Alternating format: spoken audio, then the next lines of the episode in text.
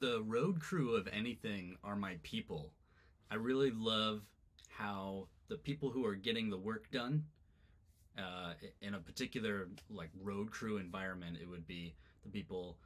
driving the truck, unloading the truck, setting up the stage, setting up all the band equipment, like that road crew, road case, get all the stuff out, unpack it, get it set up right. One thing about those people in any organization is that they just have a knowledge, a depth of knowledge about all of the equipment,